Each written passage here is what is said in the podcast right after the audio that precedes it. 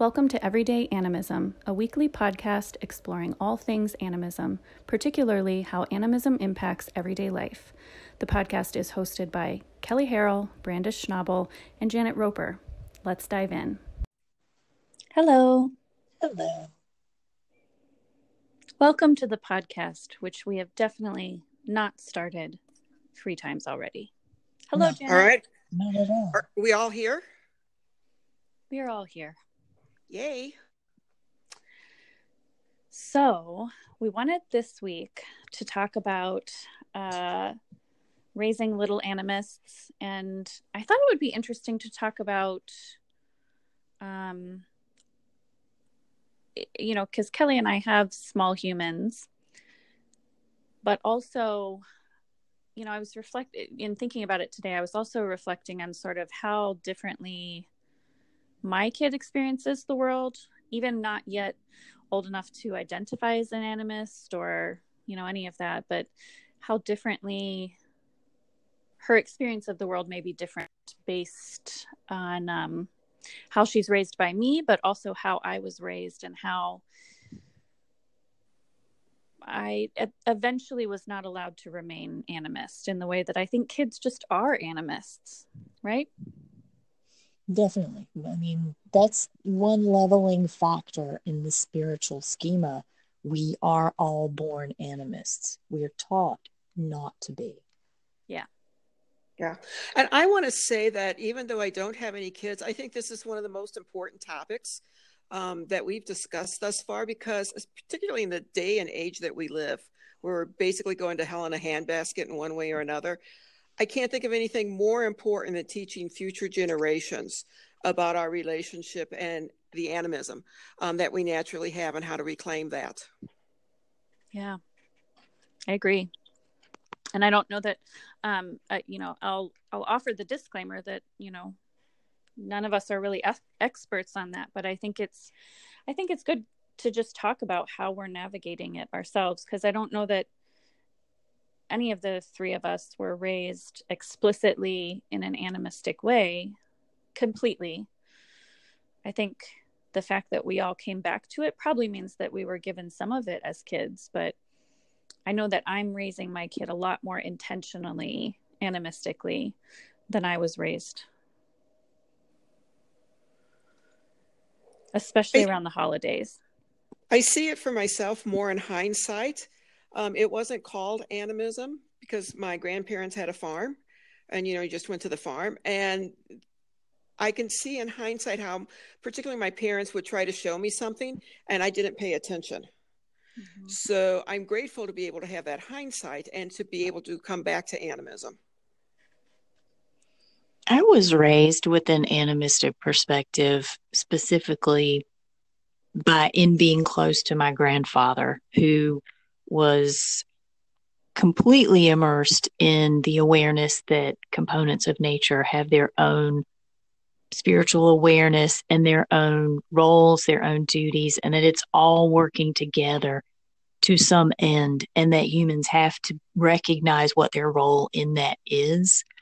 Um, it did not stop the fact that after a certain age, I was expected to assimilate in a in a cultural way that I can't even really explain. And and I'm not saying like he expected me to assimilate him or that my mother did, but but I feel like for me specifically as a creative mind and someone who is given to dwell in and write plots and you know fictional stuff there was a point where people were like you got to figure out what you're going to do with the rest of your life and it can't include this. And so it, it was just a lot of contradiction for me in childhood and definitely young adulthood. Yeah, and I don't I don't know that I was necessarily deterred or explicitly forbidden or anything, but I I definitely felt that the things that came naturally to me um no one was no one was modeling them for me.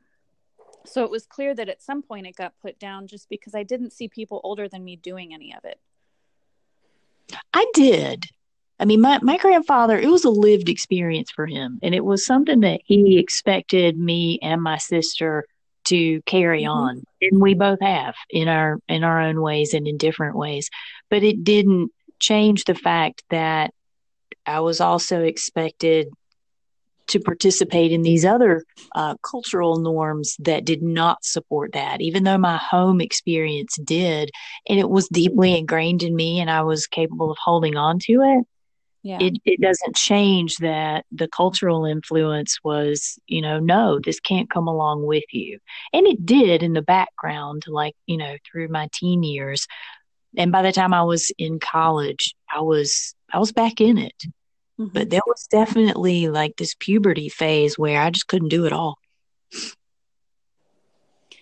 It'll be interesting to see if our kids, you know, if that phase is just a tough one in which to I don't know. That's a tough phase in general. So, you know, it is. there will be that anyway.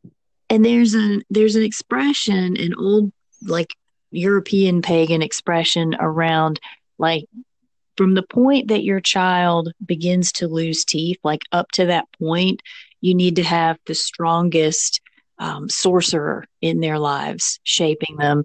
And from the point that they start losing teeth, you need to have the strongest scientist shaping them. And I find that to be accurate, really accurate in terms of where my own kids have progressed. There's a point where they're very given to fantasy and the liveliness of themselves and everything around them.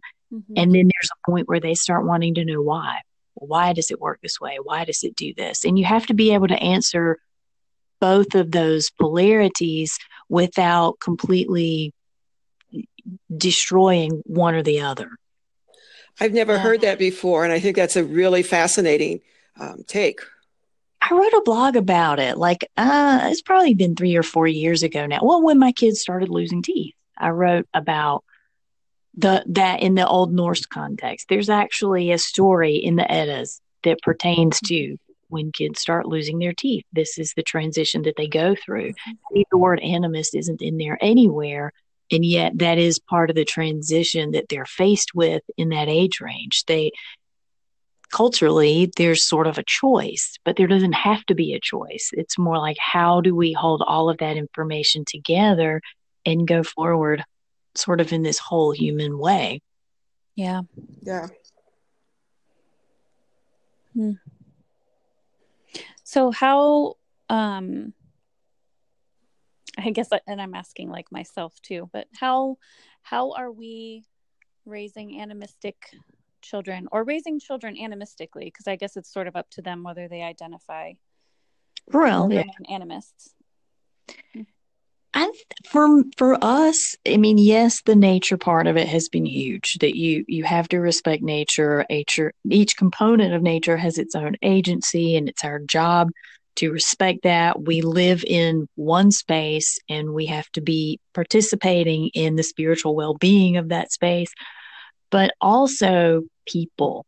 Like in, in, a lot of the modern discussions on animism and um, like agency, everybody bases that on nature, which is great. Whether they're actually, you know, doing all the right things in that relationship, not for me to decide, but they leave people out of it. And the fact that if you are an active participant in an animistic community, you can't ignore the other people who make up that community.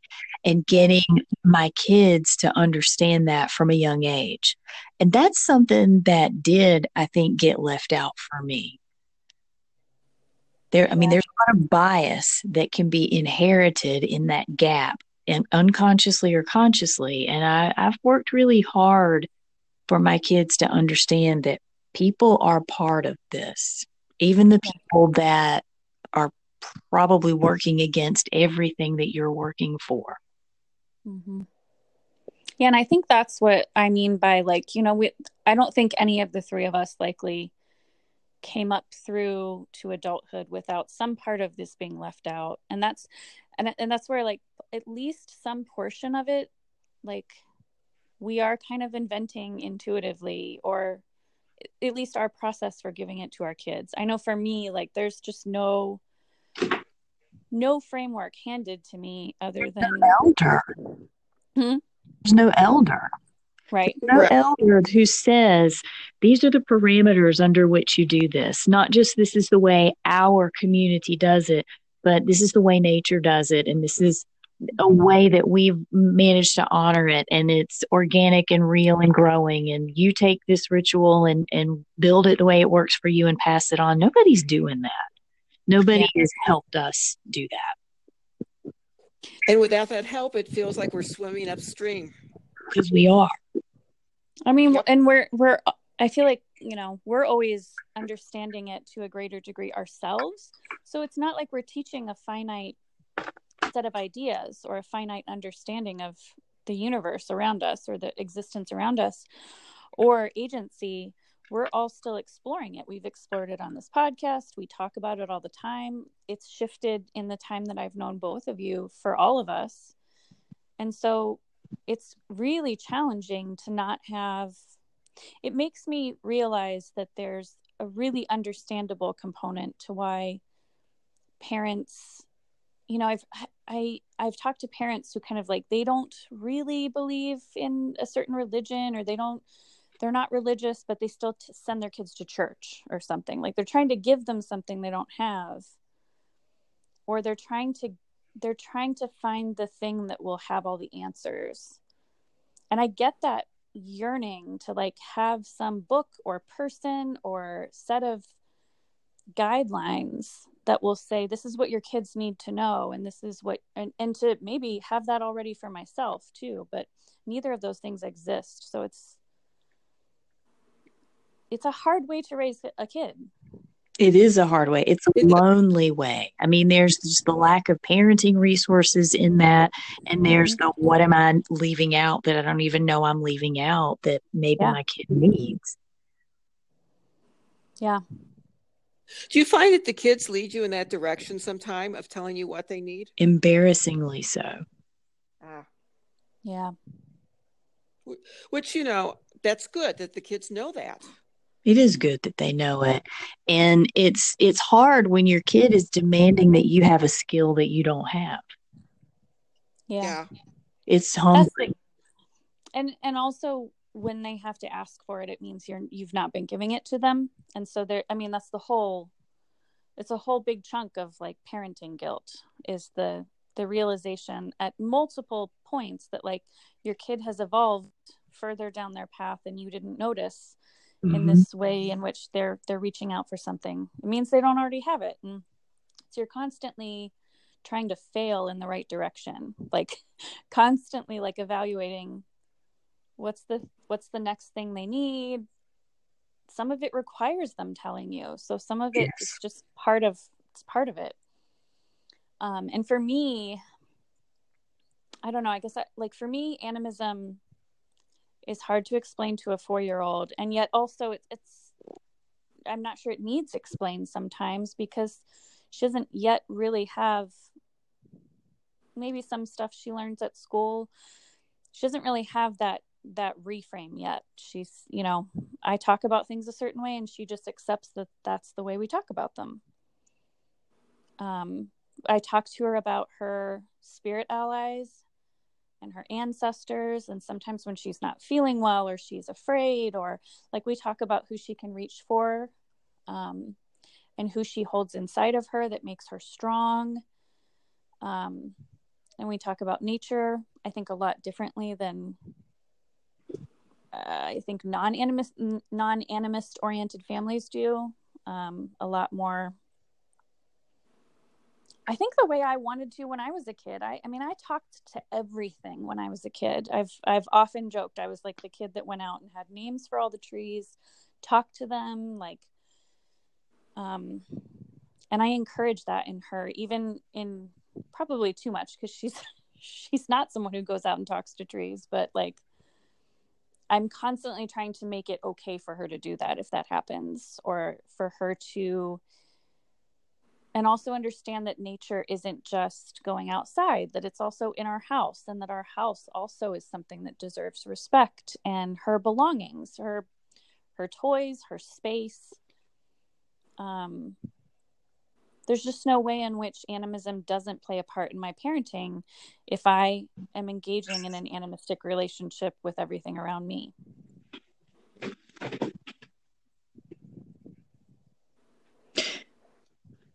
I think that if there is a point that like you kind of already said, if there's a need that isn't being met, they have an intuitive or gut level way of bringing that up.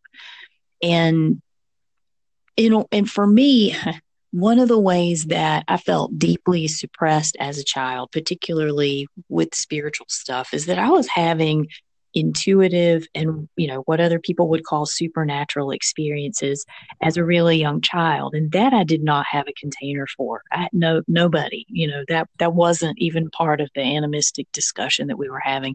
And so a lot of my vigilance with my kids has been um what about if that starts with them like you know how how to handle that and how to talk about that and how to give them a structure for why that might happen to begin with. You know, why would a spirit be displaced? Why would it have a need to reach out to a living person? So mm-hmm.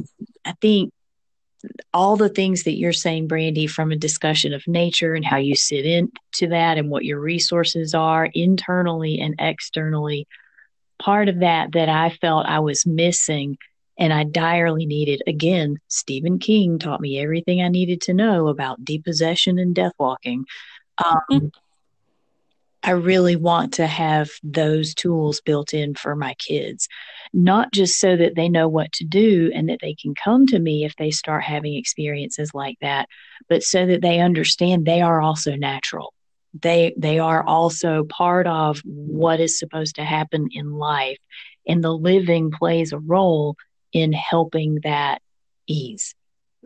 I think that's so important that you stress that it is natural as opposed to what we always hear, quote unquote, the supernatural yeah. above and beyond, yeah. you know? Absolutely.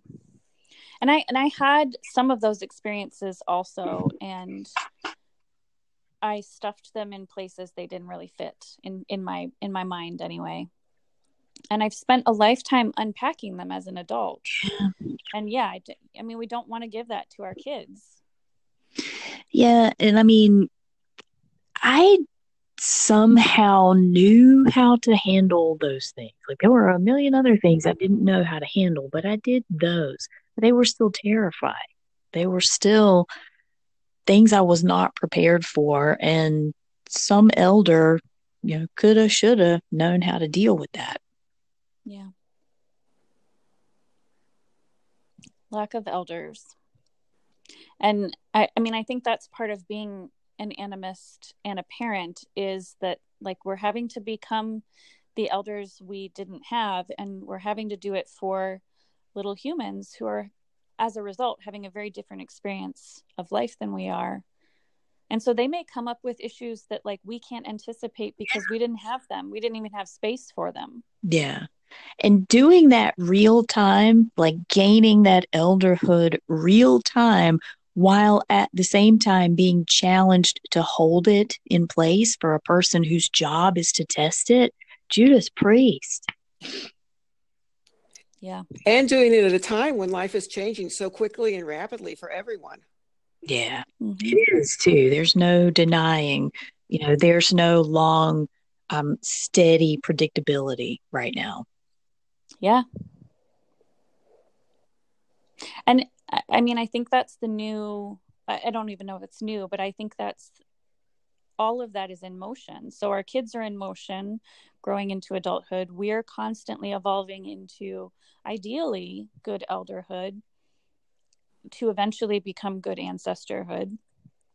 And then the world around us is evolving as well. I mean, maybe partly because of those other evolutions you know it's like chicken egg. Are we are we having to evolve because of an evolving world or vice versa or both simultaneously all the time?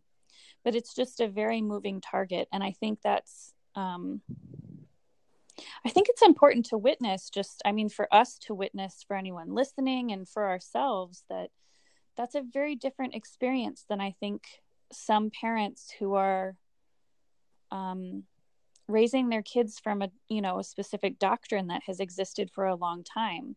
There are ways in which they have to be adaptable and and you know adapt to a changing world but there are things for people who have you know ancient predictable structure you know whatever whatever the adjective is for that framework they're they're not having to invent the wheel while running on it. Yes.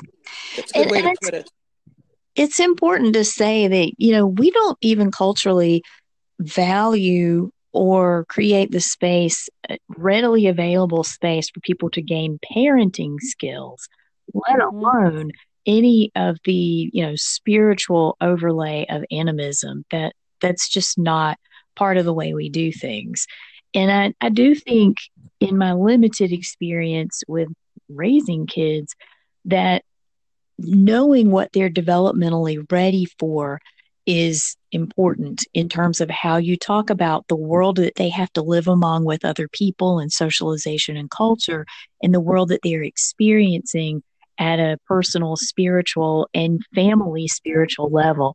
You know, knowing how and when to interject certain perspectives and what support they need in that is is really challenging.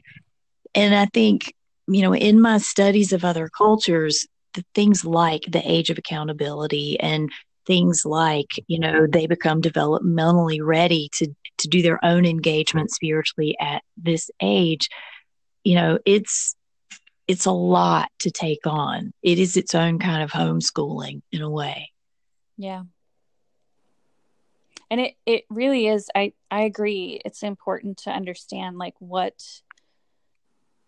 cuz I think you know we all come into the world animists and we all have this understanding of our existence and where we're existing um but the language around it, you know, living in our culture you know it just you know it's like what you were talking about kelly with like death walking or understanding experiences with the dead um, or with spirits or the unseen or you know having you know perceptive or intuitive experiences that are not easily explained in a mainstream way talking about them can create fear you didn't intend to create because of other other cultural stuff you know like you talk about dead people and like you know there's all this other narrative that exists around scary ghosts and right. being possessed and exorcisms and so it's you have to like my sense of that and a lot of it i am lucky to get to watch you do first because um, your kids are older but um a lot of it my sense is like i I'm having to do it intuitively. I I have watched Tilly work through different fears that I know are not totally based internally. And as she's gotten older, conversations have just happened. Like I don't talk to her a lot about the dead because I also don't want her to go to school and terrify all of her classmates. And uh cuz she just her understanding of dead is just not quite at a point where we can talk about people walking around as ghosts like she doesn't understand what it means yet and or she does but the way we would talk about it would be really limited because she's just now learning to have really nuanced conversation. Whereas the conversations you probably have with the twins are a lot deeper and a lot more but then i'm sure there's stuff that you still haven't talked with them about because you know maturity as well. They're there though and that that's yeah. kind of where things are changing. Um like one of them is very ready and you know willing to brace intuition and and perception but is afraid of not got the confidence to really say this is the experience that i'm having. And the other one is very much um I'm I'm I'm busy right now, you know, like just you know whatever, yeah. and has a very very just he's it's just his maturity level is just not quite there, and and he's they're still young enough that it's part maturity and it's also partly like he just has a different take on things and his personality is different. And I want to be sensitive to that also.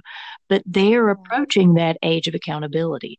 Like, you know, one of the things that is that sort of wives' tale pagan transition, you know, like losing teeth and moving into the more grounded how things work reality, they you start losing your window to shape their consciousness.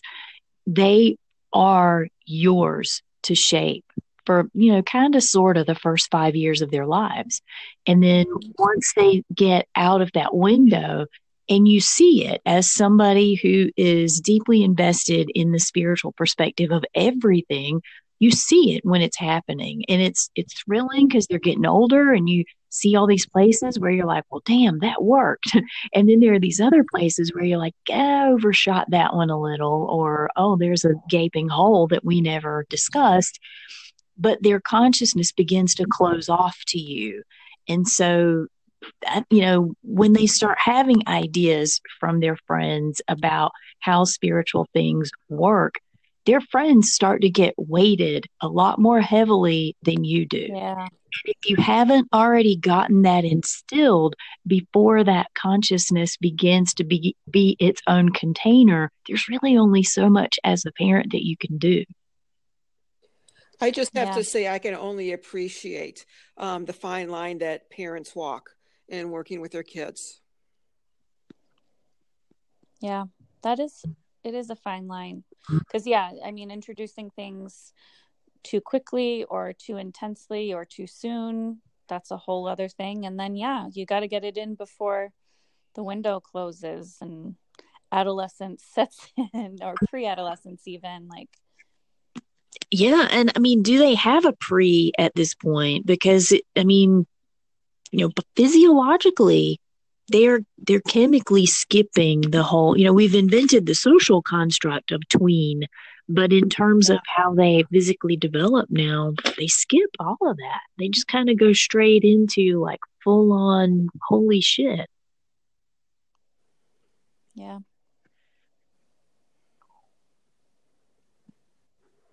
It's all terrifying.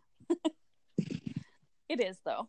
I mean, it's amazing too. It's because we haven't been supported as parents. You know, it's because we weren't eldered into having a whole spiritual perspective in our formation. Yeah. And I would think that the group um, of people who can help with that now is very limited. Well, yeah, I mean, it I mean, is. For me, that's Kelly. it's it is limited because you know just from a pagan community perspective, we're not all having the same conversation. And nope. from an overall cultural perspective, people just frown upon animism. I mean, even in the pagan community, they do. It's considered archaic and not part of the tools of child rearing.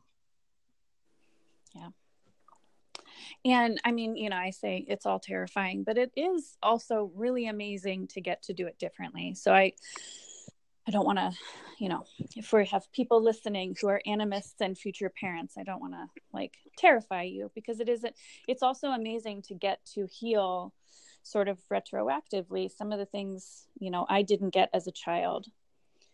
Um I I still remember very vividly when Tilly was really young um, I mean, old enough that I could talk to her about things, um, and introducing her to a thunderstorm, like as a thing. I remember that. A, um, it was really profound to get to because I remember my experience of that being very lonely and isolated. My experience of sky and nature and the way I existed alongside of it and that being very special but very private and alone for me. And getting to at least offer it to my kid however she'll frame it for herself eventually um, i think it's one of the ways we get to heal ourselves too. Agreed. Whether it's fair i don't know but yes. Yeah. it's closure yeah and in some and in, in some ways it's not even closure, but something new entirely. We get to do things we might have not even gotten to do as we were as we were developing ourselves. Yes. And in that sense is how we create ourselves as ancestors. You know, it it's not just about assuring lineage, but it, it is about saying, look, this is a perspective that you can carry throughout your life. It can be in support of who you are. It can teach you how to support everyone around you and you can pass it on. Yeah.